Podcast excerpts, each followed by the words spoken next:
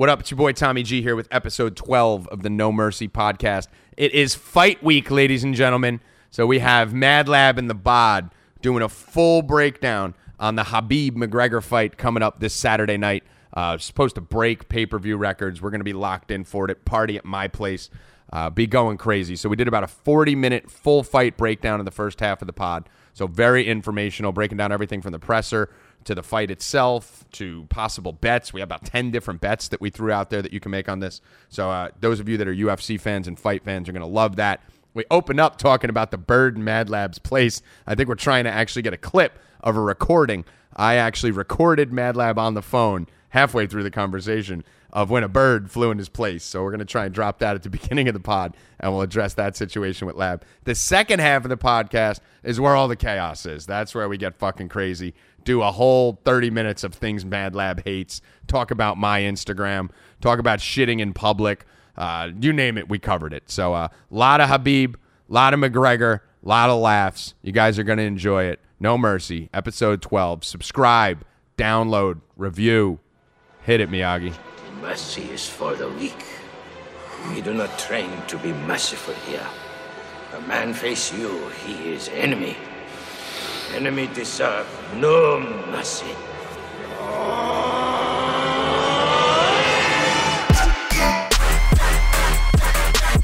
Ain't, no mercy. Ain't, ain't, no mercy. Is there another one in here? Hold on. What happened? I clicked over for a second. Chris not on. What happened? So I, had, I had my sliding door open, like I have it open all the time. So I'm talking to my mom, and I hear I hear like what's flapping. I'm like, what the fuck is that? And I look and there's a fucking bird sitting on my fucking dining room table. so my mom, so I go, mom, there's a bird in my house. She's like, she's like, he probably came from outside. I go, outside where? He flew into my my sliding door. Right, and then about every time, listen, every time I, listen, every time I went to go to the sliding door to open, to let him out, he would start flying around. He would startle me. so, bro, he flew. Listen, listen. Then I lost him. Listen, he flew all the way into the fucking living room, into my liquor cabinet, and he couldn't get out. He was like banging his head against the glass. So finally, I just slid. The, I slid the door all the way open, and I started whistling, and he fucking darted out of there and flew right outside. And he just he just said, "Wait, listen," and I and I heard him. No, no, no. He's gone. He's gone. I know he's gone. Unless there's a fucking another one in here. But, I brought rabies in your house. That was scary, bro. He was a little fucking little little whistler bird, but it was like scary to have him in my house. Holy shit, dude! All right, let me go. Shit of a little bird. What dude? Goodbye.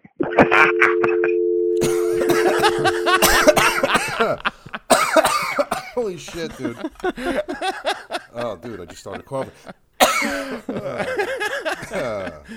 oh God! What up? Let's get weird. So, uh, little weird intro to uh, episode whatever the fuck it is, maybe twelve. 12. I don't even know what number. Twelve, Kurt. Yeah. Yeah. So, uh, little weird intro there. That was uh, I recorded Mad Lab this afternoon without him knowing, unbeknownst to him uh, when he had a little visitor in his house. So we'll address that in a second. But uh, big, big, big show for you guys today. McGregor Khabib. I know the lab has been waiting a long time for this fight. Years you've been waiting for this fight, lab. So. What kind of state of mind is the Mad Lab in right now? I'm completely dialed in for this, man. I've been waiting for this for a long time.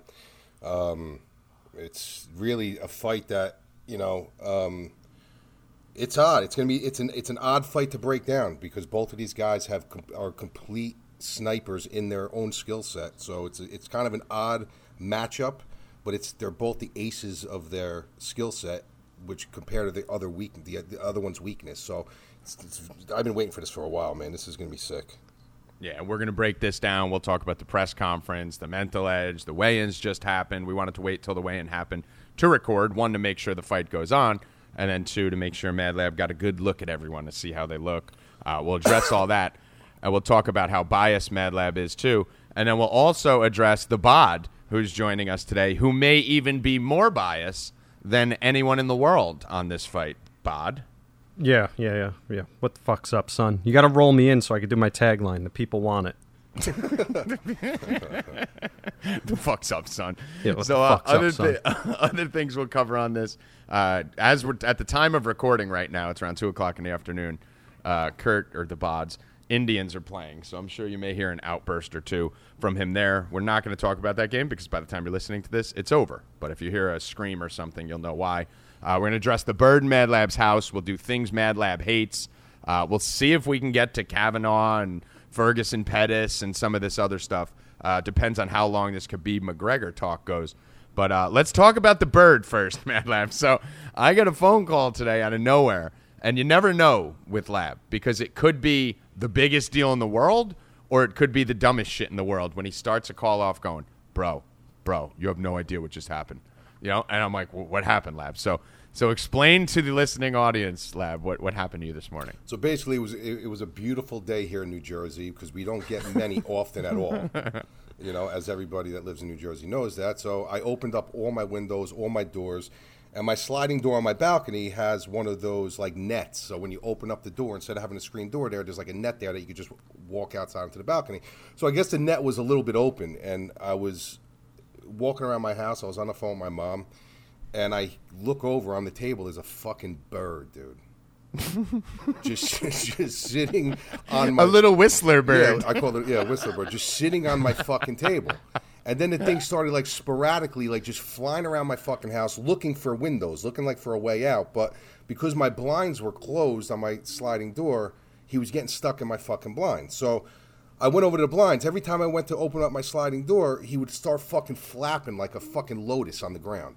Or like a bird. Yeah, like a bird.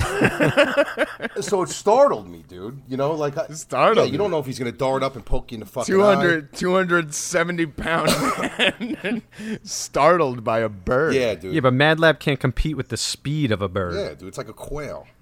Yeah. It's quail. So then he fucking he, he ends up flying into my liquor cabinet in my dining room. One of the doors were open, so he flew in there. And because there's glass behind it, and there's I mean, there's a mirror behind it and glass all around it, he was like a fucking pinball machine, just just smacking his head against. He was like going crazy. so I took a broom, I opened up the fucking um, the other door with the broom, and I started like like kind of like like whistling them out. Because he's a whistler bird. Yeah, because he's a whistler bird, and he fucking just he just beeline to the fucking to the door, dude. Just beeline to the door and flew away. What the fuck is a whistler bird? I have no idea, dude. There's a little whistler. There's a little whistler bird in my house. That's what that's what I told you. It was right, a whistler bird. Oh God, Lab, Jesus Christ. So uh, that that's how Lab's day started, uh, and then we just had the. Kurt, do you have any take on this before we get to McGregor? What would be the scariest animal to find in your house? Bro, I can't stand possums, dude. Oh yeah, hundred percent possums. really? I can't. Bro, they are the fucking most disgusting, fucking useless creatures on the planet, dude. And they are the They're scariest the looking scariest creatures. looking things ever, dude. Tom, have you ever seen a possum in person? no, I'm new to this planet. No, I don't think you have. of course I have. I've only seen a possum in person like twice. What? So the fact. Fuck. Where am I going to see a possum? When do you see a You possum see ever? all the time at night. They fucking shoot out in front of their car, and they look like close encounters of the third kind. Well, listen, I work overnight, so if anyone's going to see possums, it should be me, not you two idiots I that sit home and time. beat off dude. for three hours. I'm like the possum I- whisperer. Do you see any whistler possums? Fuck, those things are creepy as fuck. The the thing about possums that make them so scary is that their eyes shine in the darkness. Oh. You know, like when light no, hits it's their how they eyes. So- look. It's like the bald skin with I don't know. It's just weird. They're like fucking deformed armadillos or some shit. yeah. You so you'd rather have a, uh, a you'd rather have a snake like a big giant snake in your house than a possum? Yeah, absolutely. I don't know, man. Yeah. I'd rather have a possum Because you I could, could bro, pick you up could a literally bat. just cut a snake in half. what,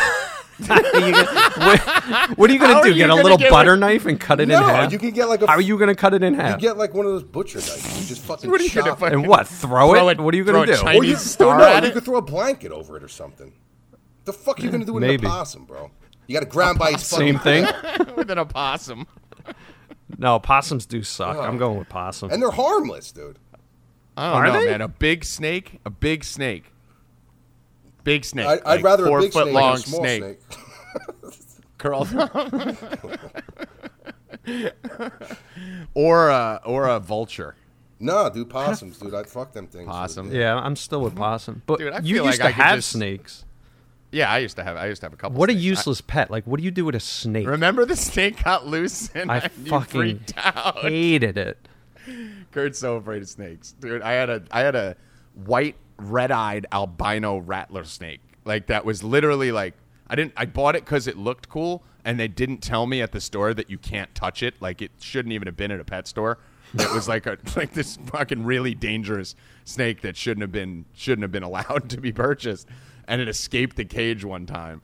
And Kurt was just freaking out. And then I had the California king snakes and stuff, which are harmless, which I used to hold and bring around and bring in front of Kurt. Yeah, but what do you do them. with them? Like, what's the point? Yeah, of, I, I, I, they're with just snake? fucking cool. They're just alpha. They're just manly. It's fucking cool to have a snake. so would you go to like parks Count- with them in the summertime and shit? I fucking chill with them. the I just fucking. This is when I was living. This is when I was like what, sixteen, I think, or something. So yeah, I was fucking just chilling with it. I just fucking have it wrapped around my arm and scare my brother with it. It was perfect. So weird.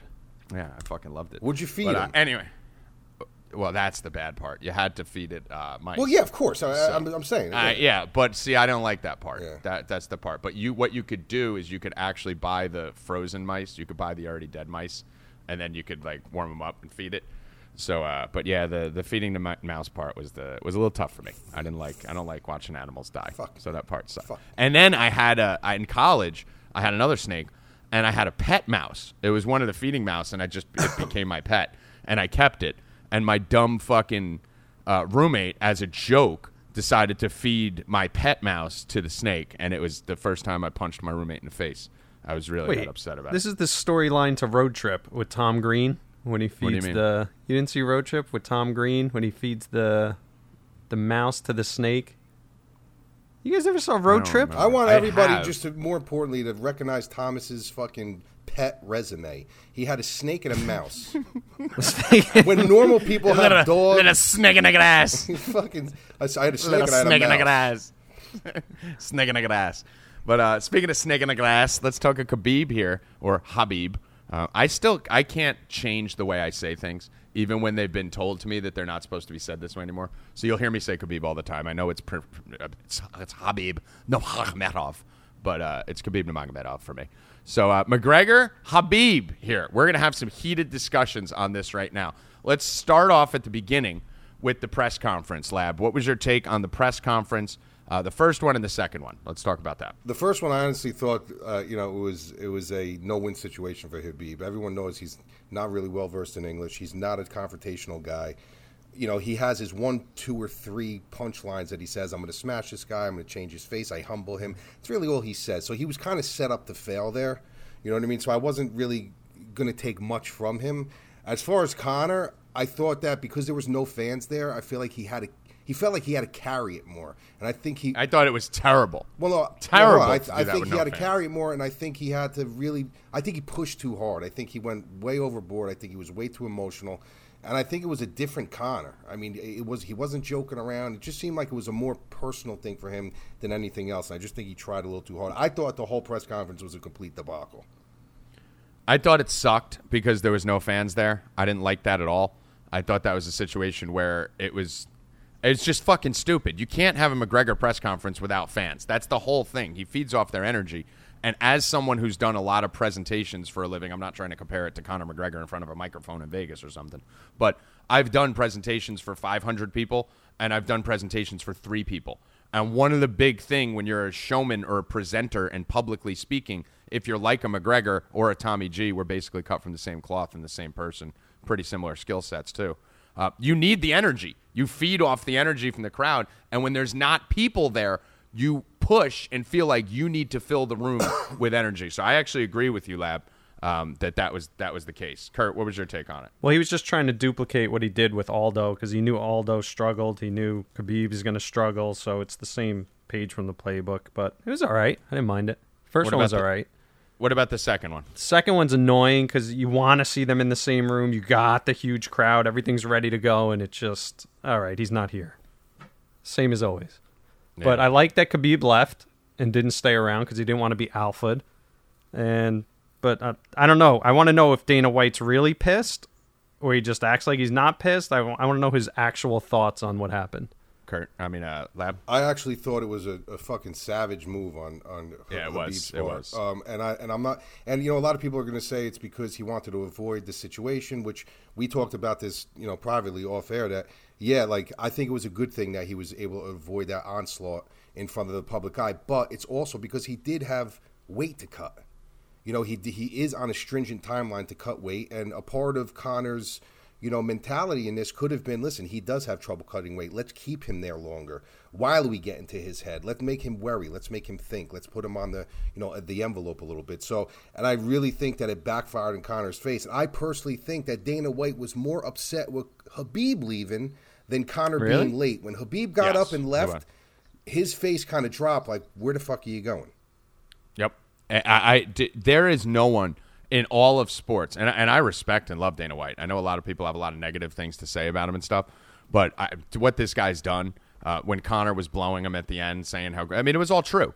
Like yeah, it was a little blowjob fest at the end there when Conor was like, "You're the god, Dana. You did." He built this stuff from fucking nothing and turned it into something bigger than boxing right now. So uh, got to respect him on that. But I've never seen an athlete in any sport own the owner slash commissioner, whatever title you want of a specific sport, like Conor McGregor owns Dana White. Dana White literally is Conor's bitch. Like he just basically does whatever Conor says. He's scared of Conor McGregor. He it's it's amazing. It's amazing. Uh, guys, check your text message by the way. Yeah, Um, but he shouldn't anymore. Now that he got paid for the UFC, like he shouldn't have that fear anymore. Like he needs McGregor, right? Because he's a billionaire already. So what's the difference? It does. I mean, McGregor is the sport. Right. McGregor is the fucking sport. I mean, this is basically what it is. It's, it's McGregor made this sport. McGregor changed the pay scale, and I think Dana was sitting there fucking pissed the hell off that Habib left. And you know, I don't like to give Habib credit for much stuff, but um, dude, that was savage. That Yeah, was a so did brilliant move. Diaz. It was a brilliant move. It was a brilliant move to walk out before Conor got there because Conor came too late. I thought if he would have showed up five ten minutes late, it would have been better off. He waited a little too long. It was obviously intentional, and he didn't get that last minute chance to get in his head like he normally does. So I agree with that. Uh, Lab does in the open workouts. Does Habib usually come out to Biggie in the open workouts, or was that just to get in his head a little bit? No, uh, it, uh, sometimes I think they go on a wheel. You know what I mean? Because I was watching the open Okay. workouts, and they were repeating. Like there was one uh, incident. I don't even know why they would put it in there, but it was like 30 seconds of somebody throwing up. There was like Yeah, it was like coughing. yeah, and it it was like coughing and throwing up, and they yeah. played that with Conor too. So I Yeah. think it's just on a wheel. All right, I was going to say because that's pretty savage if he's coming out to Notorious uh, during that time. So the press conferences were somewhat un- uneventful. Um, I think it was a flop on both of them. I didn't think the first one was that great either. I mean, when you see these guys, you want to see them talk about fighting. You're sitting there t- talking about this fucking guy in your camp, and you're a rat, and you're a fucking punk, and your country doesn't speak the language that. I mean, it's just a lot of bullshit that I didn't really love. But as far as the the weight cut lab, which just happened, we'll get into the fight analysis and the breakdowns in a second. But Habib was the one that everyone was worried wasn't going to make weight. He actually came out first. He was like one of the first people to come out. Um, came in fine, and McGregor was the one that everyone was freaking out about because it was in the final hour that McGregor came out and he did make weight. And I thought he looked fine. I didn't think he looked gas. But what did you get? What was your take on on the weight cuts? I know this is something that you weigh very heavily into your analysis, seeing how these guys look and stuff. Well, I wasn't worried at all with, with Conor at first uh, until I saw the open workouts where he did look a little bit thick. His legs look a little bit thick. Then I made you look at him because I know you follow him, uh, you know, feverishly. So you said he looked a little bit thick. Uh, I think it could have been maybe he, he looks a little bottom heavy. It looks like he trained legs pretty hard, you know, to, uh, for the strength in his legs to stuff some takedowns and stuff like that. I was nervous with Habib a little bit. You know, I really was. You always have to be nervous with him, not only because of the weight cut, but because of the kidney issues and all the ailments that he's had just from cutting weight. Like even if he is on target to make weight, it doesn't mean his his internal organs, his body's gonna hold up on it. You know, but he was the first one on the scale. He weighed in perfectly. He looked great. Uh, when Conor Conor was late, um, people are saying, "Oh, it was maybe a mind game." You don't play mind games when it comes to a it's so funny. It, you get you little things like this, lab. I think you can tell that. And, and again, I don't claim to be an MMA UFC professional, but from hanging out with you nonstop every single fight for the last God knows how many years, and then seeing people from DFS companies and stuff who are touting fights, I know more than all of them. Oh, you do. and it's not even close. So like when I see these knuckleheads jumping out. Like I saw like 20 tweets about, oh, this is just what McGregor's doing as a mind game. No, this is not the time you fuck around, right, Lab? This was Well, that's not back in the day when you can IV infuse, it's a little bit different because you can go right back to your room, you pop an IV, and you know you, you can you can uh, hydrate a lot quicker. But you're not playing mind games uh, w- during weigh-ins. You need to hydrate as quickly as possible. So Conor, without Every minute matters. Every minute say, matters right? after the weigh-in. So Conor, without a doubt, had trouble making weight. I do agree with you. I do think he looked okay. He did look okay. His color was there. But then He when I color. went back and looked at it, you know, he had a full beard. So tom- sometimes when you have a full beard, that you can't see the chiseling of his jaw. But I, I totally think he looks fine. I mean, he made weight. He, he came in underweight. Uh, but when people are saying that he overslept, he slept in, when your stomach is eating apart at you, your stomach is eating you, and you know that you got to just go downstairs, step on a scale, you could rehydrate, you can go back to bed. You're not sleeping in. Nobody's fucking sleeping in during brutal weight cuts. It's it's And this, You can't. It's just it's just nonsense. These are just people who don't know anything about fighting. Well, what would be the talking. benefit of doing that for McGregor? Like, I there know is it's a no mind benefit game, because but you're There- just no. taking exactly. hours So- away no. from your weight cut. It's people who don't know what they're doing. They're, what they're talking about and how serious the weight cut is and how serious because they, they don't understand the fact that, like Lab always says, dude, if if if Habib weighs in an hour before Conor, he gets an extra hour to rehydrate and get his shit right. You know that every minute counts there. You want to weigh in as early as possible if you can. a- if you're weighing in at the buzzer, it's because you had a little bit of trouble. And we said he looked huge the other day, Lab. There's also a spillover point. You know, there's something called spilling over. You know, they do it in bodybuilding, they do it in, in, in sports and wrestling and stuff like that. You can spill over to the point where if you're dehydrated and you're deprived for so long, your body just starts to release every drop of water it has in its body to secure and save itself. It's called spilling over. It's called the spillover effect. So why would you take that chance when your camp can just wake you up and say, listen, go downstairs, wash your face, get on the fucking scale, and let's go. And then you could come back. You could fucking you could drink your Gatorade. You could drink your Pedialyte. You could you could fuse up whatever you got to do and go to bed. Do whatever you got to do. They're not going to waste three fucking hours and let this guy sleep. He can't. You can't sleep when your body is under deprivation like that. You just can't get a restful sleep. And we thought he looked big. I just mentioned it. He looked big in the open workout. I mean, he looked he looked a lot bigger than he normally does in the open workouts. Yeah, he did. So that all right. So that's the weigh in. That's the press conference. As far as the mental edge, I think everyone's taking it a little too far. Uh, I'm not really worried. Let's talk about the fight itself now. So as I said before, Mad Lab remains neutral as much as physically possible 99.9% of the times in his analysis and fights. But Mad Lab worships Habib. No matter what he says right now, he worships Habib. And honestly, Lab, you're not the biggest Conor McGregor guy. Let's be honest here. Okay. So I'm the McGregor guy. You're the Habib guy. And then you got the Bod over here who's probably even worse than you. I th- you think he'd fucking fuck Habib if he could. So let's, No, let's talk T-City. here about how this fight's going to go. And Bod will bring you in in a minute. But Lab, how this fight's going to go, how you see this fight happening, what we need to look for. All right. Well, you know, when I broke this thing down, I really, really, really went into like fine, fine detail with. I mean, even down to their stances, their heights, their reaches. I did my own grading system with them, you know, uh, and stuff like that. And I was really looking for like all these crazy nooks and crannies, you know, on these guys to get any kind of edge I can get. And obviously, you always come back to the same thing. It's stri- it's striker versus grappler. It's a, it's an ace sniper versus a grappler. So the way I see this going is is Conor is always going to be in the bonus, no matter how many rounds this fight goes. If it goes three rounds, he's got three bonuses in his corner because it always starts where in his wheelhouse. It's going to start on his feet. So if if Habib takes him down with 30 seconds left in a round and he's in a lot of trouble, he can get saved by the horn and he's back into his wheelhouse. So he's in the plus. Habib is in a negative in the start of every round. Habib does not shoot for takedowns. He's not a guy that's gonna that, that's gonna shoot from, from space and go for double legs. He doesn't do traditional takedowns. Habib needs to clear space and he likes to get in chest to chest and body lock. Or he'll do, you know, a high crotch ride and he'll fucking, you know, uh, he'll climb you like a tree. Um, but he's not a traditional space shooter. So that's where it gets dangerous for him, for him early.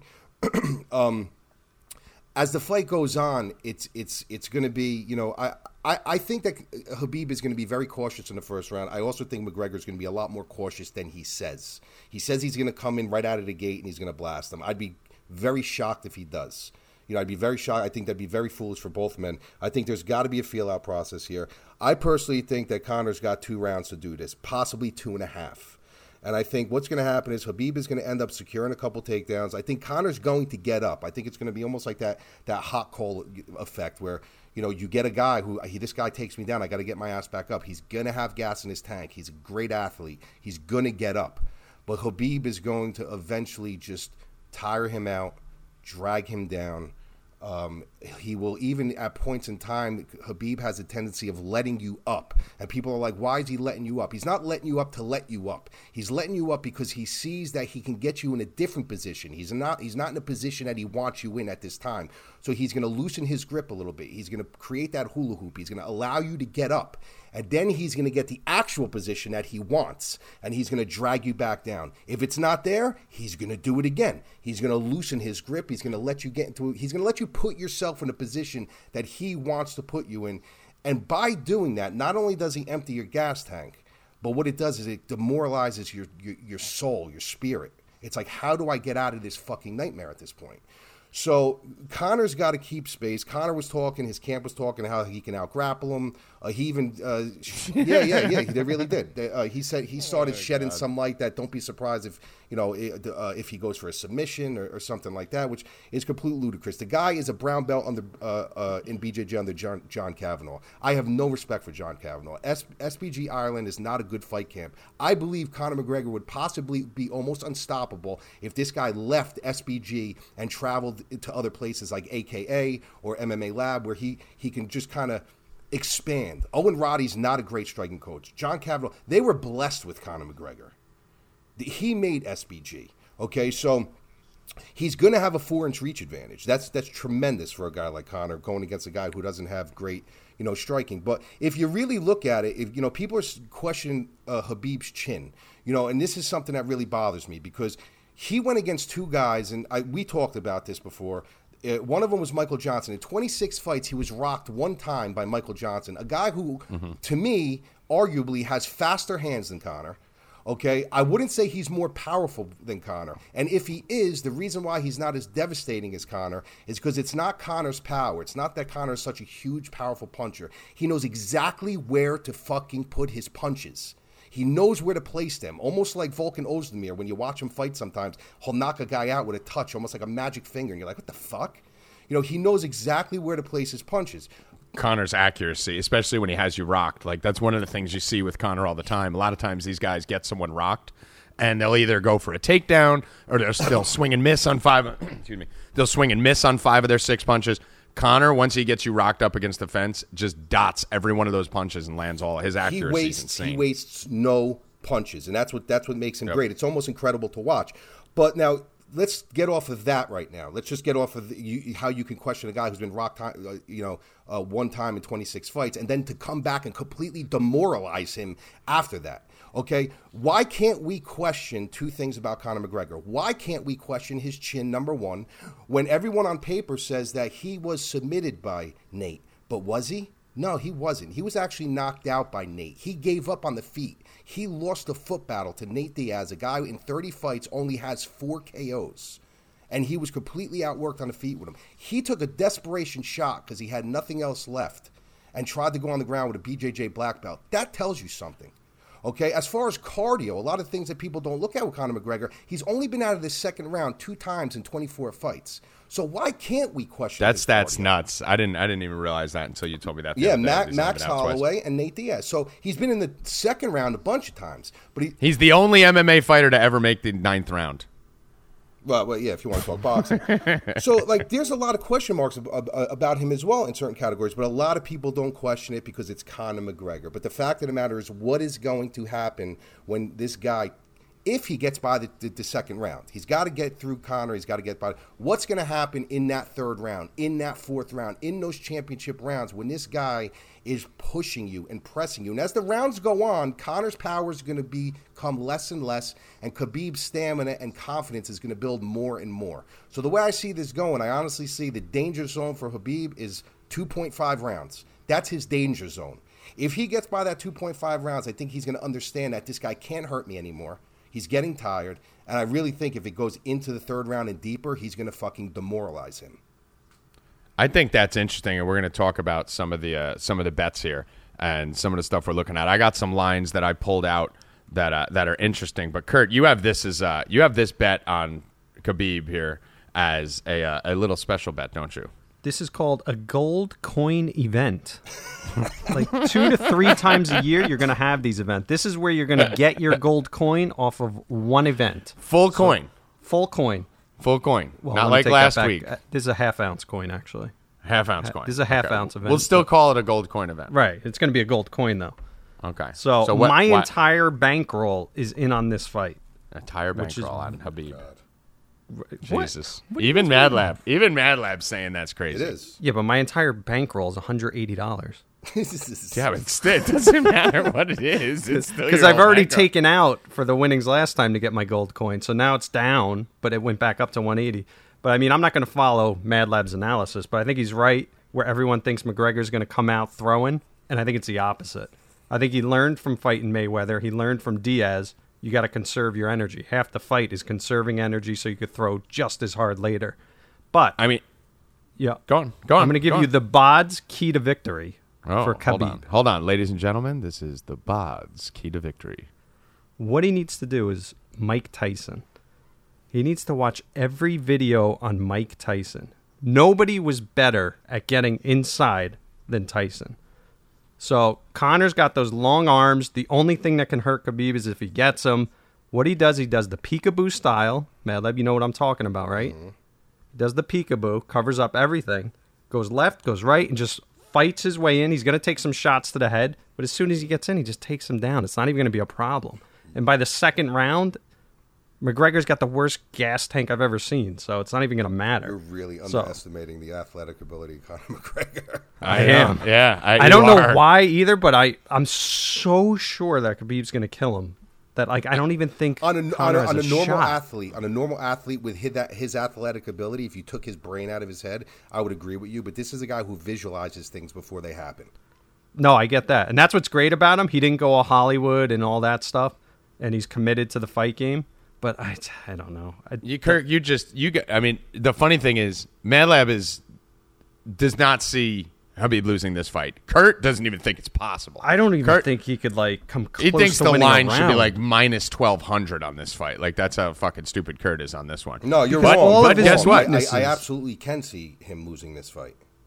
I can't. You do not see him I losing absolutely this fight. Though. do. You do not see it happen. I absolutely. You see I just a told you. You see a two and half path. rounds. If he, Yeah, you see a path where it There's a- can the- happen, the- but you the- do not see that bro, happening. within the first, if this was a two round fight, if you had a bet on the two round fight, oh, then yeah, it's it's, McGregor would be So that's what I mean. That's his window.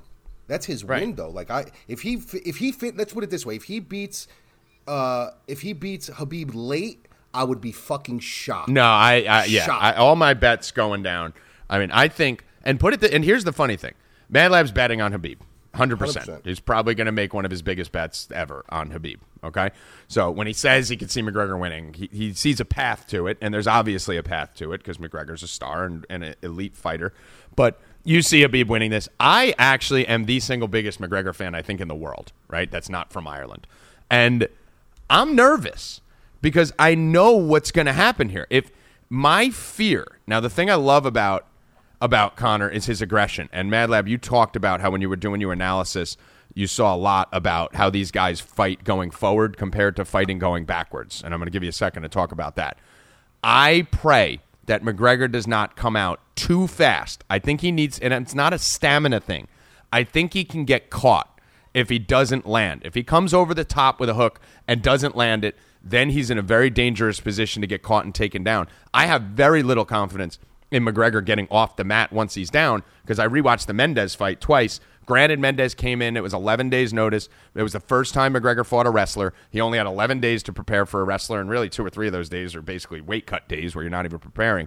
So I, I do think he'll be way more prepared, but I mean, Mendes, who's smaller than Habib, got him down, and McGregor had no chance of getting up. And honestly, even as a McGregor fan, the only reason McGregor won that fight is because Mendes actually tried to change position and let him up. That's how he got up, and then he dropped him. So I'm really, really nervous about this. The bets that I'm going to be making are 100% Conor McGregor round one, Conor McGregor round two. Those are my bets. Right now, it's Conor round one plus 400, Conor round two plus 600. So those are the two bets that I'm going to be making. Maybe I throw in the plus 1375 for round three just because the odds are so fucking high on it. But I'm with you, Lab. I think if this gets into the third round, this is that's scary, scary water. McGregor's got to catch him early before that gas tank gives. Agreed. Yeah, and you were talking about the fighting forward and fighting backwards. Yeah, well, Um, yeah, well- share a little bit about that. What you found? Yeah, I mean, if you notice in the Mendes fight, I mean, um, like to go back to that a little bit with the takedowns that he couldn't get up from. There was, you know, uh, something where they said that he tore his MCL and he was fighting on a bad Right, MCL. right. But He would- uh, that's right. still, you could say the same thing about Chad Mendes losing that fight on 11 days' notice. I think on a full on a full camp, Mendes wins that fight. Um, as far as if you notice when he when he was fighting Mendes, when he dictates the dance, when Conor's dictating the pace, whether he's pushing forward or whether he's pulling you in and trying to be the matador, as long as he knows he's dictating the dance, the guy looks as confident as ever. His chin is up, he's bouncing back and forth, he's plotting, he's calculating, he's he's computing all your information. But the minute he starts to face some controversy and starts going back on his feet, his entire demeanor changes. His mouth starts opening up. He starts bopping backwards, putting his hands down.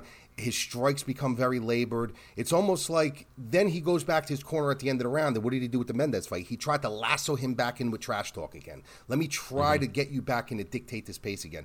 And if you don't let him do that, like Nate Diaz did that, he did not allow him to dictate the pace. Well, Nate Diaz zombied him and kept him on his back foot. Exactly. If you put Conor on his back foot, he's a completely different fighter. Not Conor on his back foot, the Conor that wants to be on his back foot. If you force him to his back foot, he's a completely different fighter. And that's what Khabib has to do, but he's got to do it very strategically and calculated. You heard you heard McGregor even say that Habib is the type of guy who's easy to back up.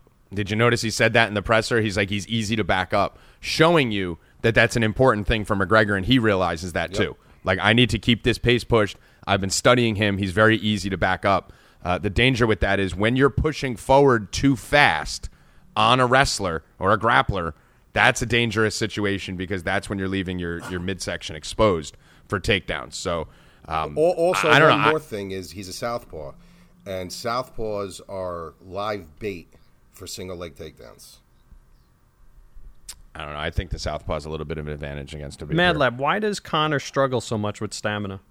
It's a genetic thing, bro. A lot of people. It is know, right? Yeah, we, me and Tommy talked about this yesterday uh, when I was Yeah. going to the gym. It's a genetic thing. You know, you, you can. uh, It's almost like Mark Hunt. If you ever look at him, you'll never see him on the front of a magazine, but you could see Mark Hunt in his best shape for himself. You know, he'll never be like a, a, a model or have abs or anything like that. It's the same thing with cardio. You'll never see Tyron Woodley. Um, you know, a long distance runner. You know what I mean? You'll, it's just not his somatotype. Conor McGregor is a, is is a sprinter. That's basically what he is. He's a sprinter. He's a he's a, he's a stocky guy. He's he's got you know muscularity, and there's only so much genetically you can do. You either have stamina, or you have a great gas tank, or you don't. You could build upon a bad gas tank, but you can't you can't completely turn your gas tank. It's genetic. I don't care how hard you work. And that's the funny thing when you hear people talk about that because you see it. If it was that easy to train yourself to have a five round gas tank, then everyone would fucking have one, right? Like you own there's a certain limit to where you can go. So, you know, that the big thing about Conor though is his explosiveness and his sprint out the gate. And I hate when guys change their fighting style. Um, we saw it. I believe it was was it Garbrandt or Perry. I think it was per- no, it was Perry. That Mike Perry fight. Remember how they were saying Perry comes out too hard and he's got to he's got to pace himself more. And you saw that first fight where he paced himself. He just got worked for five rounds because you're never going to have the power and the energy that you do in the first round. So guys like Mike Tyson back in the day, guys like Conor McGregor, guys like Mike Perry, these guys need to go unload with their full clip early because if they pace themselves, at no point are they going to reach a 10 on a scale of 1 to 10 in power. They're just going to stay at an 8 for a longer period of time and still end up at a 5 or 6 by the fourth or fifth round. So I I think it's actually counterproductive sometimes to focus too much on trying to save energy when you're a sprint fighter like McGregor is, and it's more important to just make sure you get it the fuck done in those first two rounds. And here's some of the bets here. So, Kurt, your uh, your wager here is just strictly Habib minus 170. No, I spread it out. I got. Oh. I got. Can I say Khabib? I like it better. Just say whatever. Yeah, I'm so sick of fucking people to correct you. You, you make Yeah. us say one thing for fucking ten years, and then you change it overnight, and we're. I still say San Diego Chargers. Like, Yeah. yeah. So so I we know, we know it's Habib.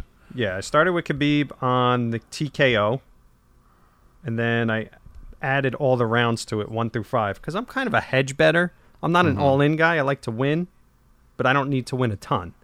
So I Mm-hmm. especially on sure a especially on a gold coin event. right. Ex- exactly. Now you're starting to understand Exactly. this. Exactly. Yeah. So so I actually covered everything because then I put after I put about 120 on that stuff, then I put like 20 on Khabib to win the decision, 20 on him to so you win basically just bet the fucking board like fucking right. crap. so player, basically, right. if Khabib wins, I don't want to be like, ah, fuck, I didn't bet submission. So no matter what, I can at least break even. But if he K he gets a TKO, I'm gonna win some coins. right, like if he wins in the fourth round, you'll win the plus eleven Right. fifty bet. right. Right. So Fourth or fifth round, then I'm rolling in it. Right. See, I'm a little different. Um, I- I'm going to read you some props, guys, and you guys tell me. First of all, over under two and a half rounds is pretty much even money on this fight. And by the way, guys, get over to GuruElite.com. MadLab just did a full podcast on the full fight card. So we're just doing the uh, Habib McGregor fight on No Mercy here. We have the full entire fight card from a DFS, from a gambling perspective. MadLab, we got a special this week too, right? Isn't there a 9.99 special? Yeah, we got a nine ninety nine special just for the fight, uh, just for this event. It's like a daily pass. You get the article, which is um, it's about fourteen pages long. you got uh, you got Do you get the Cliff Note version with that So subscription? the good thing about it is if if you if you guys are sh- doing it for strict DFS purposes, you guys can really just scroll down to the bottom and there's just a DFS section where I do a small DFS breakdown. If you guys are interested in reading about the, the, the breakdowns and stuff, then you can obviously read the whole thing. There's two podcasts. There's about a half hour breakdown of of McGregor and Habib. There's also the obvious DFS breakdown, and then we have the live stream. Uh, tomorrow, so it's. I mean, it's so worth. It's so. Me and you were doing that, Yeah, right? we're- I we're forgot. that- Me and you were that- doing a we're live doing stream. that together, and uh, and we also got a, a, a couple of T-shirt giveaways uh, that we're doing um, for this contest as well. So, uh, which is going to be all dictated inside the the article uh, rules and stuff. Right. So if you have no interest in DFS and you're just focusing on the gambling aspect, we're going to be talking about the bets on the Habib McGregor fight right now. But Mad Lab's going like 11 and 3 every fucking weekend. You can buy the betting package. We have the VIP package, which has just been dropped to an all time low because we're now four weeks into the football season. That includes the MMA picks, golf picks, baseball bets, and football and college football bets in that. So this would be a good time to go in there. Plus, we got a seven day pass, which you can check out. So some of the things here over under two and a half rounds. Where would you lean, Lab? Over. Over. Kurt? Over. Khabib's gonna drag him. Yeah, I think anyone who's on Habib is going over, and I am on Team McGregor, so I'm going under. Uh, goes to decision. No, minus 365. Now, this is a big line here, the minus 365, but it's also a very high probability that this fucking thing does not get through five. Do you think it's worth laying almost four gold coins to one, Bod, on the decision? Absolutely not. Lab? But you got to hedge it a little, just in case. Oh, shut up. You can't hedge fucking everything. Jesus Christ with this kid. You can tell he's not, not a gambler, lad. I know. I can't. I can't afford to lose my whole bankroll. fucking kid's got $180 spread out over 74 different bets. Like, no matter what happens, Kurt Dra- breaks even. DraftKings send me an email. Are you sure about this? You got seven bets on one guy and seven random outcomes. I'm like, yeah, yeah, yeah, we're good. Lab, any interest in laying the wood on the 365 on no decision? You know, the thing that bothers me about this is that, like, I, I don't think it's going to decision. I don't, but I can see the referees giving both of these guys every chance possible to survive out of a round. That's interesting. All right, I uh, I don't think so. I would lay the 365. Um, McGregor by TKO is one of my favorite bets because what we're doing here, you could bet McGregor plus 140 on the fight, or you could bet him by TKO or knockout plus 195. So I don't see any other way McGregor wins this fight. I don't think it's getting to a decision. I don't think he has the tank to get there. I don't think he's going to submit him. I think the only way McGregor wins is by TKO or knockout. So give me the plus 195 instead of the plus 140 and let me take that one specific scenario. Lab. I think that's the best bet if you're go if you think If you're going. McGregor. Absolutely. You can't. You can't. I mean, I, I, I just, I just don't know why you'd play the 140. Like you play the 195 TKO knockout, Absolutely. and then if he wins by submission, the fucking, you know, that one thing that you thought could never ever possibly happen happens. But, um, uh, Kurt, you're not touching McGregor. So what about Habib by submission? Plus 295. This is a little higher than I thought it would be. Well, I was originally I didn't even have that one on there, but then I But then you realized it was, hook. so you have to bet it because you got to bet every No, because I didn't. I'm Khabib. like, how's Habib? Nah. So I went with a heel hook. I think he might get a heel hook. So I'm like, all right, let me just put a 20 spot on there just in case. All right, Lab Uh, plus 295 by submission. I, I mean, listen, it's very, very possible, but you got a lot of people misconstrue grappling. He's not a really. He's more of a Russian freestyle wrestler. He's all about position. So if the submission, and it's his ground and it's pound a lot too. of ground and pound. So, I Which which oft times does lead to the guy literally rolling onto his stomach to get away from the fucking Oh, elbows, and then it just lays right into a fucking absolutely, choke. So it's not a bad bet, but I would personally take him by ground and pound before I take submission. okay, uh, let me see some other bets that I got written down here, and then we'll get to the fun stuff after this. We want to make sure we cover this in full. So I have Conor round one plus four hundred, Conor round two plus six hundred, Conor round three plus thirteen seventy five. Unlike Kurt, I'm not a hedger, but I do think it happens within the first two rounds, and that's why the odds are so much worse for those two, plus 400, plus 600.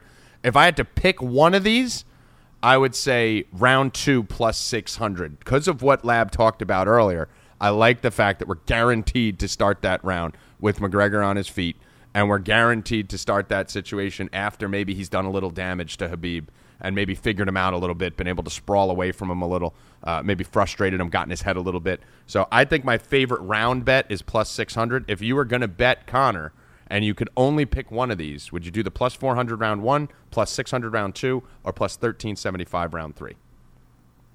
Bod. Yes, uh, I'd go round two. I don't think he can have any power in round three. Yeah, I, I agree. I would go round two.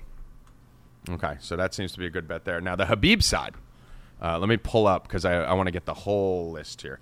All right, so Habib wins. Magomedov wins in round one plus four eighty nine.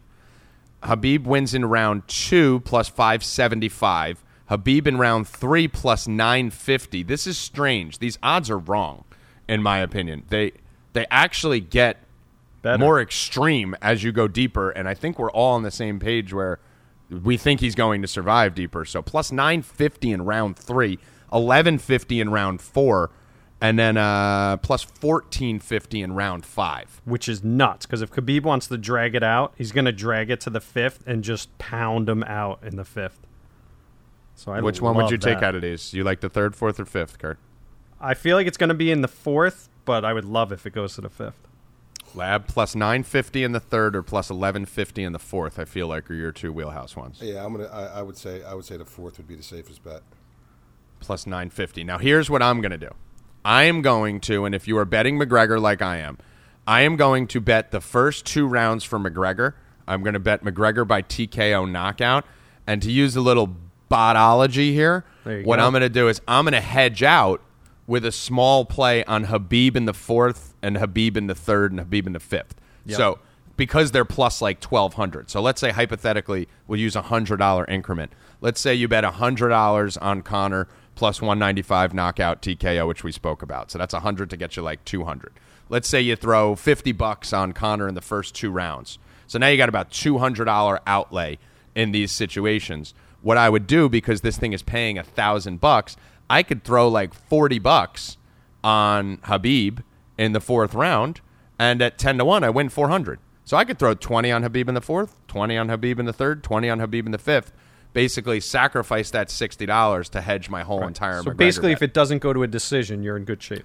basically i'm fu- yeah even if mcgregor wins it in the fourth or fifth at least i'll still win the the initial bet the $100 to win 200 so Now probably will end up to be- learn. No that, this is what i do son I'm No, you go starting fucking all in. You're like, here's uh, ten grand on McGregor Right. knockout first round. Yeah, well, I'm nervous about this. Yes, I'm nervous. Trust me. If this was Eddie Alvarez, I went all This in. This is the same No, Jose- guy that used to fucking yell at me on the phone. Take a stand, lab. Say it with your chest. I'm taking a stand. I'm t- but when you're going to give me plus 1400 for Habib in the fourth round or something, you better believe I'm going to throw a couple, a little tenth of a gold coin on that phone for, calls, for the phone KG over calls that. I used to get were literally like, "Yo, what's up?" well, I'm taking a And stand. McGregor winning a fight Fucking motherfucker, take a stance, you pussy. because Mad Lab studies so much tape and he's so good at analyzing this stuff that his job in studying the tape is, I mean, Dana White's putting these fights together, especially the big fights, because there's a chance for both guys to win. You know, outside of a cyborg minus 1400 because there's no one who can compete. You know, these fights are basically matched together because there's a chance. He so when does Lab does his analysis, Habib to win this fight. no, no one does. No one does. Uh, Everyone wants McGregor. And just to just a little side note here, and at the end of this, maybe we'll get to a little little Ferguson action, but I want to get to some fun shit here. Um, on a side note, real quick, who wins the Ferguson Pettis fight? One. I think we're unanimous here. Um, I'm going to do the Bod's key to victory on this one, too. Mm-hmm. Cue me up. Okay, uh, ladies and gentlemen, this is the Bod's key to victory. And we're going to want to mark this so we could uh, pull it later. How it's going to happen is Ferguson's going to win on Pettis doing some stupid spinning elbow or something. He's going to catch him, take him down, and end it. It's going to happen that exact That's probably fashion. what's going to happen. Actually, I Lab. think it's. I, I listen. If this was, if this w- the injury wasn't involved, then I'd be all in on Ferguson. I think he's going to win the fight, but I don't think he's going to finish him. I think it's going to go to decision. Interesting. I think that's going to be a better fight than people think. No one's even talking about it. But um, and then Ferguson McGregor, who wins that fight if that happens? Yeah, Ferguson. I think. I, but believe it or not, I think a healthy Ferguson beats McGregor, dude. Ferguson Khabib, who wins that I fight? think that's a lot more interesting than this fight. That I don't know. yeah. That's, McGregor's that's the- everything I hate. I don't like to bet with guys that have no gas tank and no ground. game. Ferguson? right. No, no, I'm talking about McGregor. McGregor. McGregor. Let me tell you something. Habib takes Ferguson down. He's like a spindle know, it's a top good on his fight. back, dude. I Yeah, know. that's that's a better fight. But Kurt's dumbass before was like, "Well, hopefully Ferguson." No ends up way. fighting Khabib Are you and McGregor." nuts? Uh, no, fucking. Well, but he- listen, uh, he's not- because Kurt just wants to see the better fight. Kurt doesn't give a fuck about McGregor. He really doesn't. He, he doesn't care about McGregor. He thinks McGregor's a clown. I don't know. I, I think anyone that trash talks, I feel like it's like, what are the odds that you are the best fighter in the world and the best trash backs it talker? up, it's very I I rare. think yeah. Backs it. Muhammad Ali. Speaking of which, let's bring up this topic real quick. Uh, McGregor said in the presser that Dana White said he's a better trash talker than Muhammad Ali, which I think is the dumbest statement in the history of the Wow. world. Mad Lab, you've watched every single Muhammad Ali clip there is known to man, and I watched the one where fucking I didn't even see Sonny Liston when fucking Muhammad Ali shows up at Sonny Liston's house in a bus with a fucking megaphone, yelling out the fucking window. He's, he's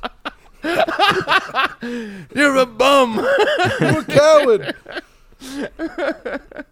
Oh, that was great. But man, you were talking about how Ali used to actually show up at the gym, Yeah, he used to show up at your house, show up at your gym. When uh, he was when uh, when Joe Frazier was training uh, in his gym, he actually went to his gym, and there was like iron bars on the window. there was iron iron bars on the windows, so it was like windows with iron bars on them.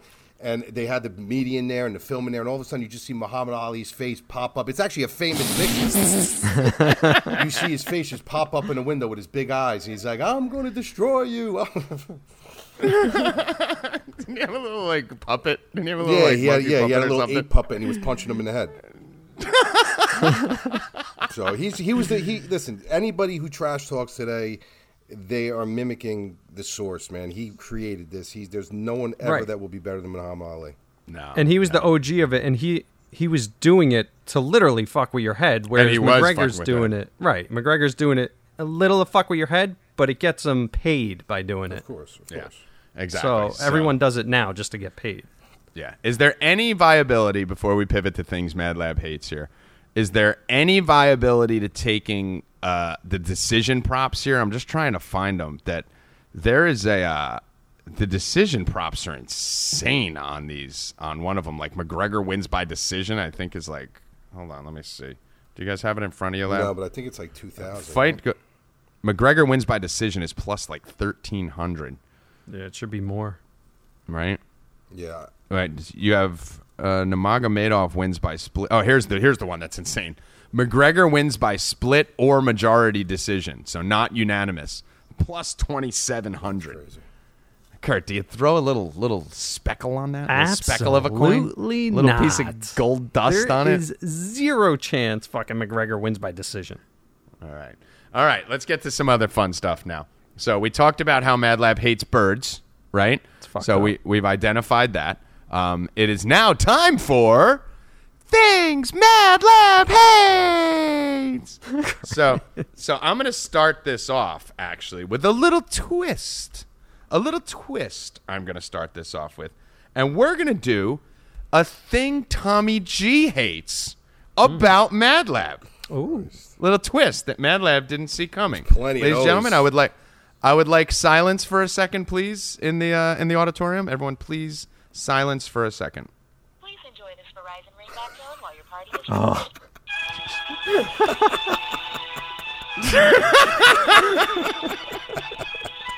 Why do you have this? How many times do I have to yell at you to take this fucking ringtone off? Oh, the amount of times I've heard that shit, ringtone. drives me insane. Why do you have that? It's not 1999. Hysterical. Every fucking week he says, I'm taking it off, I'm taking it off, and it's still fucking there. Take that fucking ringtone hate off. that, dude. I hate it. I guess I call you a hundred times a day. And I,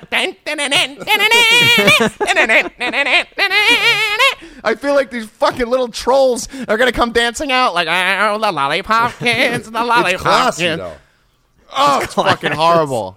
It's fucking That's horrible. funny, dude. That's what I hear every time I call Mad Lab. How long has it been there? Ever, forever, forever. For, Is it since like when we used to were have I, had. I had some kind of ringtone that expired, and, and then it just went to that. Why do you have a ringtone? Why do you have a No, ringtone? like, like bro, years ago. It's a I just good never question. changed it. Still, people can't tell when he's on call waiting. That's why we used to do it. Ah, right? that's- Like, exactly. This is fucking asshole. So that's things Tommy G hates about Mad Lab. So let's. That's funny. Um, all right, Kurt, you want to hit first? I, I, I, I always listen, and and this game is is a little jaded always because I already know Mad Lab's trigger points. He doesn't know what we're going to talk about. We make sure not to tell him, but I tend to steer mine towards things I kind of know that Mad Lab hates. So uh, just to give you, I fairness. like but he has it no like idea I just want to find out. right. You're you're it. more you're more data diving. Yeah. So let's stay topical. We'll go last night's game. Ready, lab? Yeah. Tom Brady. How does Mad Lab feel about Tom? I love Brady? Tom Brady.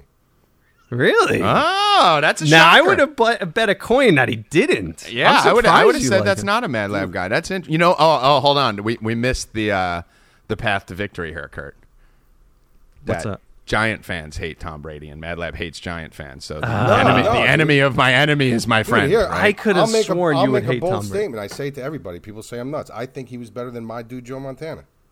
What? Wow. Wow, dude! You do a podcast with a kid. You think you know? you do two Bro, episodes. the, bro, Damn, I, goat, I thought dude. I thought Kurt had to lay down that because me and Kurt know what we're gonna ask Mad Lab. We discuss, but we don't tell him. That's a he's a shocker. goat, here. bro. He's I a am goat. shocked.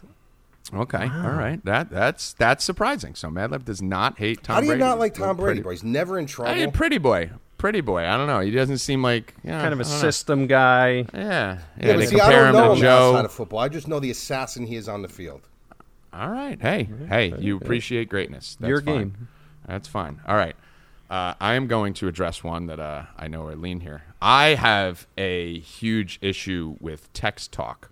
I, I have a problem with it, so we'll have a little discussion here. Madlab, how do you feel about people who write LOLZ? Oh, dude. I fucking Not LOL, not LMAO, not ha ha ha, not ROFL, I LOLZ. fucking loathe that, dude. Especially when it's coming from a guy. When it's coming from a girl, sometimes you could I can understand it a little bit. But I have guy friends, and I'm not even gonna say their names, but you say something to them, they're like L O L Z, and I'm like, are you fucking kidding me with that?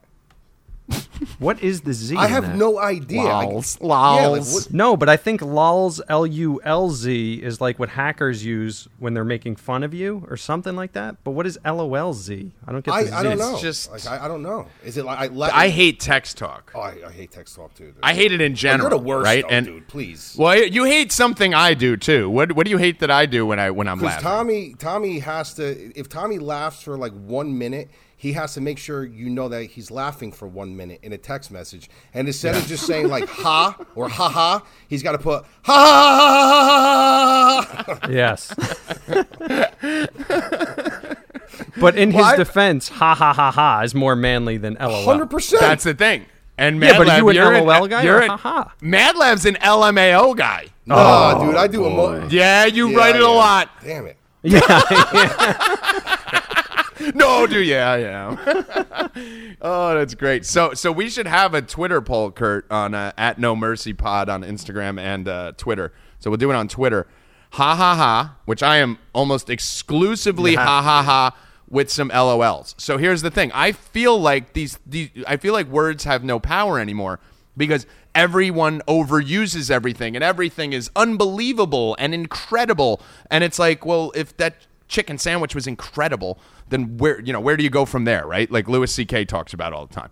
So I try to really represent how I am laughing and if I am laughing. So if you get an LOL from me, that's basically like You're a eh, piece of shit. You did that to me last night like three times. Right, right. LOL is like a kind of giggle. If you get the laughing emoji, then you know I'm actually laughing. Right? If you get multiple laughing emojis, then you know you really hit a chord.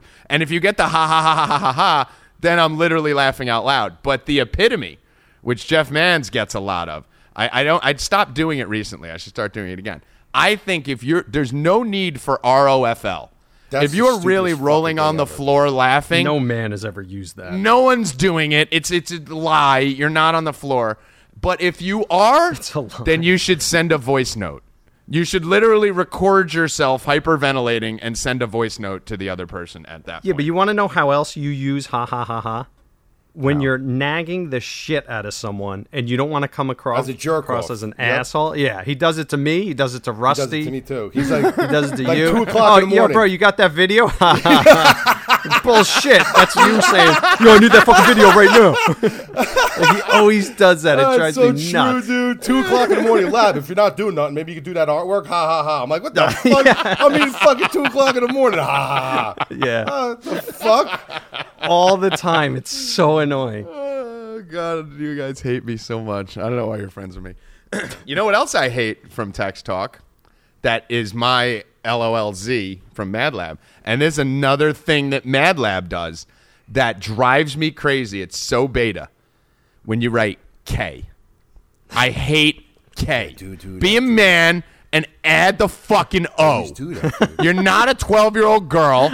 fucking don't K me. And then the worst thing he does I know what he's gonna say. is yeah when I ask him two questions. like Madlab, uh, are we going to the Giants tailgate party? Oh no, we're going to the Giants tailgate party at five, and then we'll head to this bar afterwards. KK. it's gay gay. That's so stupid. I It's do the that. worst. You do I do know. it. I, I, hate I gotta, it. I gotta put it in my phone somehow where it doesn't allow me to do it no more. you can you can Auto corrects it. to okay. You could Yeah, do but it. You could do a terrible, shortcut. dude.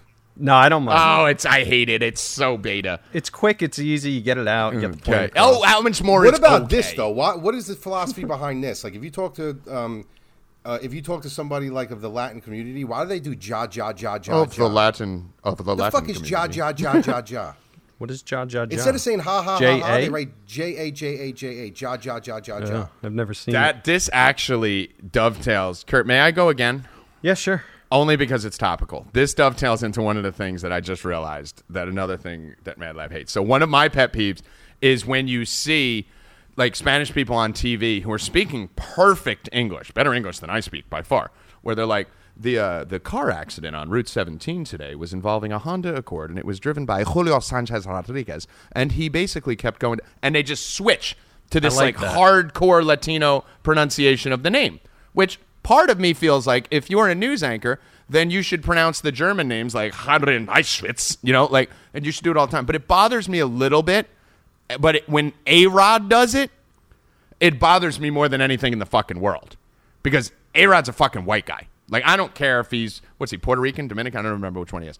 But A Rod's a white guy, and he's just trying to look cool by doing that and pander to his base. But most cultures and most nationalities do say certain words within their culture a certain way. It's a kind of pound your chest right th- thing. Um, Mad Lab, you're out with someone to dinner, and uh, they order something with uh, mozzarella. Dude, get the fuck out of here with that bullshit. I fucking hate, bro. Uh, listen, I worked. At, I o- obviously owned the restaurant, you know, for, with my family for years and years and years. And there's nothing fucking worse than hearing these fucking people walk in and not under not say I don't care if it's Indian, Mexican, Spanish, say the food fucking properly. Don't say it like a fucking idiot. Like really, like mozzarella. the, the, my biggest thing was when people would come into the fucking restaurant with a girl acting real fucking Italian. Right, yeah. How you doing? Let me get some Yeah, mozzarella there's and mozzarella, tomatoes. And point at what they You want as fucking meathead. Because everybody that comes in, they love. They used to love our galamati, so they used to come Right. in and they used to look and they used to point at it. And I was like, "Yeah, well, what's what, what do you want there, sir?" And he used to point at it again, and I I knew what he wanted, but I wanted him to fucking say it. And he would like, yeah, the, and he would mumble, yeah, the calamari, calamari, and I'm like, oh, the calamari. Calamari. And he's uh, like, yeah, I said, The gala- bro, there's See, I say galamad. that's fine. Which is fine. Galamad, That's fine. it's but fine. when you come in and say calamari or mozzarella or ricotta, They get don't the even say fuck out of my mozzarella. face with that shit. Because it's mutz, it's mozzarella, mozzarella, right? yeah. But they don't, they don't even say mozzarella. They say mozzarella, Get the fuck out of here! I'll kick you in your fucking Jimmy or per, prosciutto. Prosciutto. You ever get that one at the restaurant? Let me get the pros, instead of prosciutto. oh yeah, yeah, yeah. And then they don't even know you, when you try to tell them prosciutto di Parma. That's like that's the good prosciutto. That's not the shit. They're like, yeah, yeah, I'll take that. We do you mean you'll fucking take that? You ever get anyone ask for pasta fagioli? um, They uh, people say that so. Sh- I don't know. I, I mean, I yeah, I get Pasta Yeah, fagioli. it- the uh, what about what about ricotta? That's what I mean. Ric- That's another thing. Ricotta. What the fuck is ricotta? Rigot. Yeah, ricotta. Oh, that's so funny. That's I don't mind it. man, I, I hate. know Well, I hate. it. And another thing is, is is like women who don't know how to like when they, when they order. I used to know this one girl, and I'm not gonna say her name, but obviously no one would know her anyway. But whenever she would order a glass of wine, she would fucking bro, would, it would tear my skin apart. I'd be, they're like, "What would you want?" I'm like, "Yeah, give me a Jack and Coke." I'm like, "How about you?" Yeah, I'll have a glass of Pino. it used to drive me up a fucking wall, dude. Pino. All right, Kurt, you're up. All right, Mad Lab, you ready? Tommy's Instagram account. Oh, Yes, Oh, son. Dude, this is the greatest thing ever. so I want you all to remember one thing. Back in episode three, was that our? Um, I mean, Todd? I think Yeah, it was our, four, our one of first those. one. I think it was the first one. No, it was our episode. I think it was episode. Yeah, it was episode three. Was our first one, right? Okay. Mm-hmm. So back in episode three, me and Tommy got into a small little spat about me, and he called me a 12 year old girl on Instagram. Okay. now Tommy makes it a note. Even in the third one, he's like, guys, make sure to follow me on Instagram. He at Tommy he GDFS. literally, there is never a fucking time that I go on fucking my Instagram and I fucking look and his story isn't the fucking first story on my timeline. He, I'm surprised he don't fucking film himself taking a shit and say, "Look at my story." He's he's like an Instagram fucking crackhead now, Kurt. No, um, am Oh, I an yeah, Insta no. whore? yeah, you're total insta whore, dude. Dude, yesterday I was thinking about just muting him. Because he is. He's always the front one, and I like to see other shit instead of Tom. So I'm like, I mute him on Twitter. So I'm getting to the point where I'm going to mute him. And it's on not one story; too. it's like ten stories in a row. Well, I mean, listen. All right. So hey, in my doing? defense, this is me here- online. Hey, how you doing? I, this is me. This is me It's paying, me this is me paying for my bill. Hey, look at this sandwich. Look, two bites left. Uh, so in my defense, I, I don't know how to fucking use Instagram. I've been learning, right? And we know how obsessive I am when I start to learn a new skill and, and how I take it to the next level. And I'm pretty fucking pissed off that I have 38,000 followers on Twitter and only 4,000 on Instagram. Because what happens is, Lab, when I meet a girl, I'm verified on Twitter and I have 38,000 followers over there. No girls have Twitter. None. Zero. Absolutely none.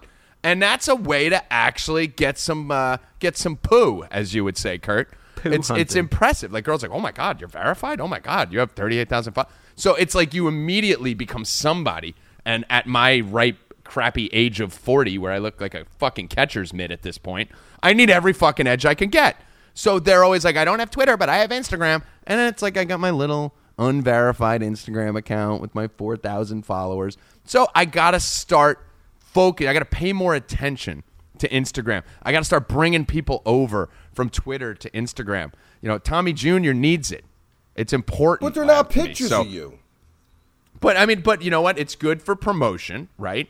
But the big thing is when I go prison Mike at the Yankee games, these people want to live through me. Whether you guys believe it or not, when I go to a Yankee game, people want to see what the fuck's going on. And when I when you post it on Instagram in 15 second clips as a story, it they feel like they're a part of it. Like, oh, something news up. Whereas Twitter, it starts to disappear. So I, I think it was a I think it was a great move, and I'm going to the Yankee game again on Monday, and I'll be doing another story on Monday. So prepare to What mute me times? What times the Yankee game on start? Monday. What Yeah. on Monday?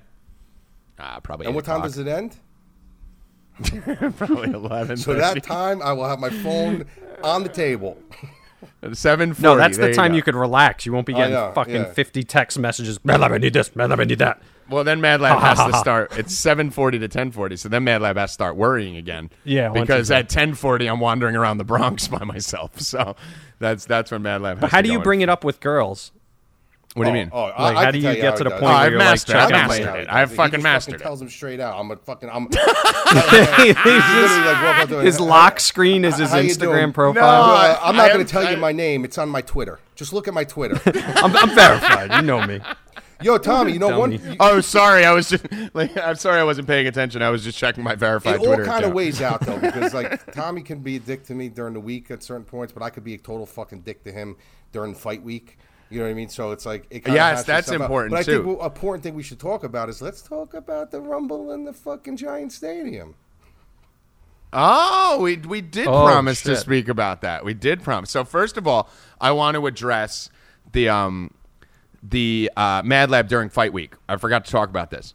So Mad Lab, am I not the best of all the people you know at leaving you alone from Monday through Wednesday on a huge fight Yeah, card? always. Now, now he is. Now I am. Now I am. Right? You cannot speak to this motherfucker. He gets his period from Monday morning to Wednesday almost, night. I almost didn't do Sometimes the into pod. Like, don't tell me what I can talk about. but I don't call him. Yeah, he's so serious. Studying film for like hundred straight hours over a over a seventy-two hour period. So he's actually found an extra twenty-eight hours in the day. But uh, but yes, how is Kurt? How's the bod at leaving you alone from Monday through Wednesday? I'm actually a little disappointed with the bod. Me and the bod used to talk every single day, dude, and then all of a sudden, like he just started. Mm-hmm. He's ever drifting. since the strike. He's No. started yeah, souring I a feel it. little bit. I didn't talk to him in like a Yeah. week. No, and, and he's my What's brother. Going, uh, right, it's it's a tough time at Guru Elite. I got a lot going on. training a new uh, Busy a season. new customer service staff. A lot of stuff going on. I'm just so busy. When I get out of my Oh. main job, I come home after ten hours, and then I'm doing No Mercy, Twitter clips. Then I'm doing customer service. I'm doing DMs. I'm doing email. Then I'm training this guy. Then I'm training that guy. and you got a couple kids, and you got a wife. I got two kids. I got a wife, and I have to sleep at some point. So it just it gets too crazy during the week. Yeah. But outside So- of like so- that window of Tuesday to Friday, I'm good. So basically, what we've just got a glimpse in, you, you found holes in Kurt's game, right? Lab, like we, we start. That actually is going to be a segment every time you find a hole in Kurt's game. Yeah, like. I, I, No, I, but what's what- the what- the hole? hole is. What I, are a I'm couple- what are the how- cou- what are the couple of the other holes? Your longevity. yeah, no, no. I'm going to get to this. What are a couple of the other holes? Oh no, Wait, wait, thought- wait, wait. So, because Lab thought Kurt was the perfect human, right, for about a year and a half, Man, and I was like, I was like, listen, I've known this fucking kid for 37 years. All right, he's a bit of a train wreck mentally at times. He's a little bit of a bitch Absolutely sometimes. He fucking he's, he's a little crybaby, gets a little n- needy at times, like fucking nags you and yells at you for no reason and shit. So, Lab, you found a couple holes. What were they again? You don't have to elaborate on them, but One what of were a them was of the, the, holes? the cleaning thing. All right, terrible cleaner. the cleaning at thing? Tommy's house, terrible cleaner. terrible cleaner. What about the beer, mental Terrible, toughness married. during beer? Terrible No. mover. No, yeah, no, no, you. no. Yes. No, you assholes. How many times did this happen where I'm like, you guys are wrong? And you're like, no, we're fucking right. And then you would do it. It didn't work. We would do it my way. And then, be the, and then, "Oh, and then the, No. ul- Every the ultimate time. trait that both Terrible brothers mover. possess that he's doing right now is he deflects and he's that? never wrong. Yep. but what about the mental toughness? He doesn't have the G gene in the, on the um, beer pong I don't table. know. I, I, I, No, I the kept crack. going in beer it's almost pong. like Conor McGregor. Like the jury's still out on his cardio with the mental toughness. No, I'm there. no, but Tom, I literally, man, you remember this like a week ago? I developed a twitch in my arm. For- I swear to God, from Tom stressing me out so much during the week. yeah, I swear to God, I developed a twitch in my left arm. Yeah, Kurt, you all right? Yeah, other than And the it just twitch in my starts left like- arm, yeah. I'm like the what? Bro, it starts twitching when Tom gets me going, and I'm like, I, that's why I won't answer his text sometimes because I'm like, all right, I gotta fucking calm down, and then I mental, go. mental warfare. I'm the Tommy McGregor. The, you know, you know, I actually Kevin Adams gave me two patches in my beard. Remember that when I was Oh, getting, like alopecia in my beard when I was fighting Oh, with I- I Kevin for a month and a half? Yeah, I had alopecia in my beard. I, I kind of grew back, thank God. But uh, yeah, so so that's possible. So so Giant Stadium parking lot lab. I'm gonna let Um, you tell this whole story because I want to see if you tell I'm the going truth. to tell. No, um, yeah, yeah, I'll tell it. You feel feel free to jump in if, at any time if you want to. So we went to the Giants tailgate. Okay. Now Mad Lab's going to give you his mad math story. No, I'm not saying nothing. But I'm this is quiet. He's, he's going to afterwards because he always needs to fucking give his two cents, and they're always worth th- one cent because they're wrong. But Only here's what really happened. Right. No, no, I- that's what I'm saying. So we went to the tailgate. Mad Lab doesn't go out that much. It's just a thing. He's he he's out all the time, but he doesn't go out drinking that much, right? And when he does, it's like a couple drinks. You know, every couple weeks we'll get Lab to go out and you know really turn it up a little bit. So Lab was excited for this tailgate. This was this was it. We're going to get toasted. I am a fucking alcoholic, and when we got to the tailgate, Mad Lab was drinking faster than me and pushing shots on me. So I'm in my first because I like to pace myself because I know I'm going to be out till fucking three in the morning. Mad Lab's just like it's two p.m. We're going till six. We're going hard. He's like McGregor in the first round. So he's two drinks, strong drinks, and two shots in already, and he's like feeling good, buddy. Feeling good. I'm like, oh shit! like, someone's either gonna die or something's gonna. He's gonna turn green at some point. So what happens? I disappear for about 25 minutes. I couldn't get my DraftKings lineup to work. So I'm on the phone with Kurt trying to figure out what I could do. I'm trying to find cell service, all this type of chaos because there was bad reception. So I'm gone for 20 minutes, scrambling before the four o'clock buzzer to get my lineups in on my phone. And finally, I was able to get it. I had to walk like God knows how far away from the tailgate to find this one little spot where I can get fucking cell service to edit my lineup because Chris Carson was out. Now, keep in mind, I have thousands and thousands of dollars in play. That is, and I have 22 minutes to get this done. I finally get it done. I walk back over. I'm like sweating. Who gets it because I done? was- I, I got it done. So Okay. I get back over. I get it done. I walk back into the the cage, I guess, and I walk up, and then Mad Lab turns to me and goes, "Where the fuck were you?" And I'm like, "Excuse me?" And he's like, "Why didn't you answer my text?" I was like, "I was putting my fucking lineups in. Why didn't you answer my text?" Fuck you, bro. I I'm fucking putting my line. What the fuck did you say? And we were nose to nose, cursing at each other in the middle of the parking lot. And Kurt was on speakerphone by accident in my hand. And that's what it was. I didn't fucking do anything wrong. And he started fucking screaming at me. And we were cursing in each other's faces, probably for the maybe third time in the history of our friendship. No, I don't think we ever uh, did that in the before. Giants. It- that was the most extreme. That was the point where we literally could have No, fought. you see, that- like, that's I, I don't that's not not, different. not I would punched, punch not you. punched, but you could have pushed me. No, I would never point. do that. You could have No, shoved me at that. that point. You were there because you were a little tipsy, I still, and that's what it was. never- you were a little drunk. hands on you. I think because I could have got a little closer into your face, and then you could have pushed me back. Lab, what if You he were- pushed you first? Would you do He was anything? turning No, I green. wouldn't push him back. No, I Really? wouldn't push him. What if he threw a punch? No, I wouldn't, I throw a wouldn't punch him back. I would I never don't punch him. He, he'd choke me out. Yeah, he'd 'cause I choke don't me. No, He'd I put- just I he'd would me I, in choke. I, I, I don't know. I, I, that's a hard thing to say. I don't think he would ever throw a punch at me. No. No, but it was. I mean, listen, from an outsider, if you were looking in from the outside, it looked like we were about to fight. Yeah, For no, sure. yeah. like we were pretty heated. We were pretty heated because because Lab was drunk. No, no, no, no, no, no, no. Now tell them, tell them why I did it. Because you were worried about me.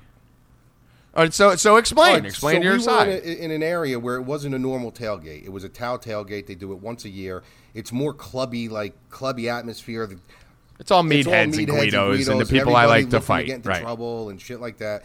So Tommy went out in this one section to smoke a cigarette all the time. It was like between these two buses, and I went out there to see if he was there. He wasn't there. Texted him, "Yo, where you at?" He didn't answer me back. He waited a little while. Called his phone, didn't answer. So when he came back in, I was basically, basically like the whole time not wondering like why isn't he hanging out with me? I was wondering like did something happen to this fucking kid? Like I don't care if you leave for an hour.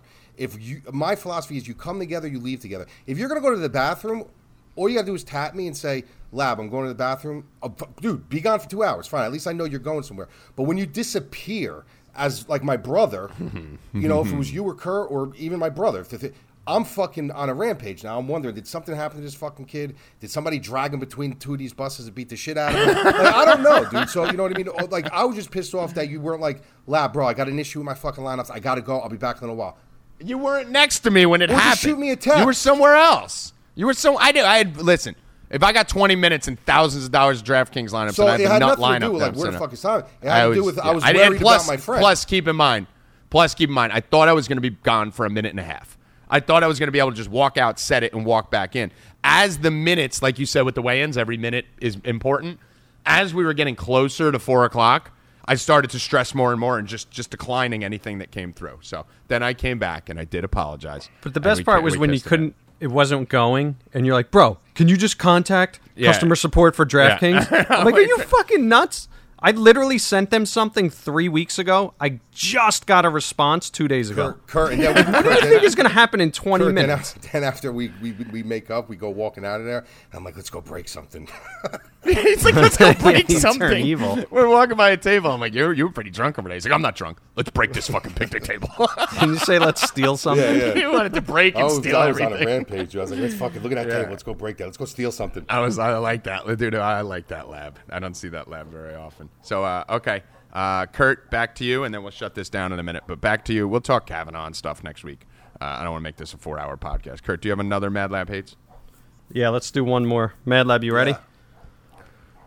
Shitting in public bathrooms. Ah, I know this one. Dude, that is the most fucking grotesque fucking thing you Dude, see. People don't understand that like there is things that are airborne. All right, and and these people that clean these fucking bathrooms, bro, and these restaurants and stuff, do you think they really go in there with fucking like sanitation wipes and wipe down the seats and shit? No, I don't give a fuck how much paper is on that toilet paper. I don't give a fuck how much you put down. There's slippage, there's rippage. You got fucking like you got people's fucking dirty fucking balls in your airspace in that bowl. In your Oh, dude, and then when you flush it, like it's a Ah, terror dude, attack the in Manhattan. dude. In, in, in, dude, I will drive an hour before I fucking shit in a public fucking bathroom, bro. I will drive a fucking hour. Then the water, if you if you take So a big what about- the what about splashes up. someone- You don't know where that water's touched the side of the ball, where someone else shit touched. Ugh. So what, what? You're a shit supremacist. What makes your shit so much better than someone else's shit? Because I know I'm clean. The uh, so what about in Kurt's situation where he's working overnights and he's got like a ten hour shift and it hits him at like two hours in. Yeah, my morning like- shit hits towards the like, end Kurt, of my real shift. quick, I gotta What's your shit. process when you lay the toilet paper down? Well, first of all, I know when process. the cleaning what the people fuck are I just say done. process for process. Because we what used to Kurt always say progress- Kurt, sa- Kurt progress. says progress. So process. So when the cleaning people are done, I'll go in. You could tell when it's cleaned. I'll flush. First, I do a flush before I do anything else, just in case there's anything left. Do a toilet paper wipe, throw that in, do one more flush, and then I'll put the seat cover on. What does I'll the go. toilet paper do, wipe do on the dry seat with dry toilet paper? Well, just in case there's like piss or something. Bro, you don't understand the places I've shit in. When I used to do construction, I've shit in some of the worst Dude, places like you you, could man. ever I've imagine. shit in some fucking like I'll I'll even hover. I mentioned it on the last pod. I'll I don't hover, hover. if I have. Or to. how about this? Though? I've Uh, you'll shit before. anywhere. Let me ask you this: How about would Yes. you ever, in a million years, if you had to go horribly? I mean, to the point where mm-hmm. you Porta would you potty? go on a porta potty at like Giant Stadium. Yeah. I have. Bro, I'm known for my quick shitting. Yeah, I'm a That's quick I'm shitter known too. I think it's a genetic thing. Yeah, my body and shitting is what people I'm a know quick me for. trigger Oh shitter. my goodness, dude! Yeah, yeah, I have. It's though it's not fun, lab. Dude, It's when's not- the last time not- you shit in public? What do you go? What do you do if you're in a fucking Well, game and you can't leave the at re- stadium and you got to fucking take a at- our dump? restaurant that we No, you're at the Giants game and it's the end of the first quarter. You can't re-enter the stadium. You fucking got a shit so bad. Like when you came in my house that day, keeled over because you thought you were gonna fucking die. Like what happens if that happens in the first quarter and you're on a date and you got a fucking little piece of poo with you and you don't want to fucking sit there. You know what I do, honestly? I, you, you probably What do you do? If, first of all, if we're tailgating, I go between two cars and take a fucking shit. I don't care if I get arrested. That's number one. I will never go to a porta potty unless I got to piss. Number two, So what are you doing in the stadium? Are you gonna shit in the no, if stairwell? I, if I really have no choice, I have to shit in the stadium. I swear to God, dude, I would take my You're going no, to I would girls' take my pants off completely. completely. Listen, I would, t- I would take my pants off completely, and I will stand and squat on the toilet. Stand on like You'll feet hover. on the yeah, and I would like kneel all because I'm pretty flexible from grappling. So I would kneel all the way Yeah, down, like ass sense. to heels, and I would shit in the fucking toilet that way. And then I would put my, I would put my clothes back on. God forbid I shit my fucking like hit my pants or my jeans. what about the airspace? What about the your, dirty your airspace? balls aren't your balls? dangling inside the the, the, the, the actual bowl.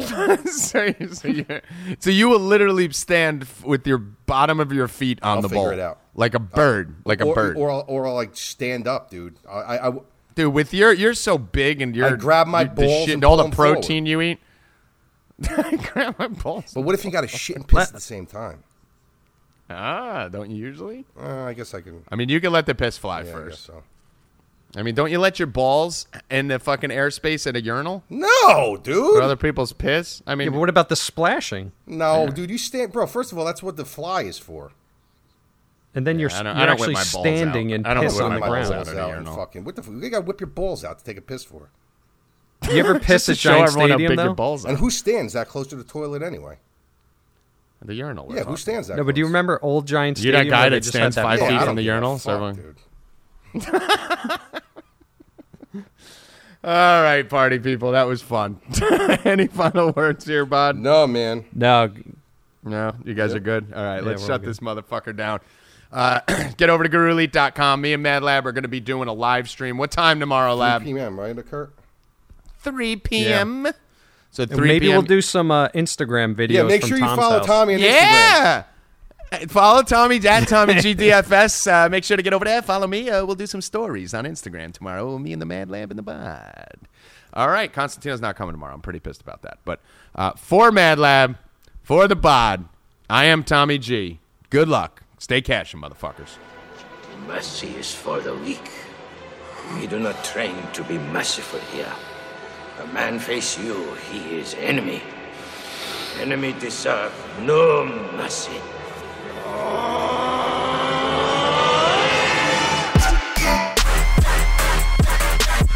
Ain't, ain't no mercy. Ain't no mercy.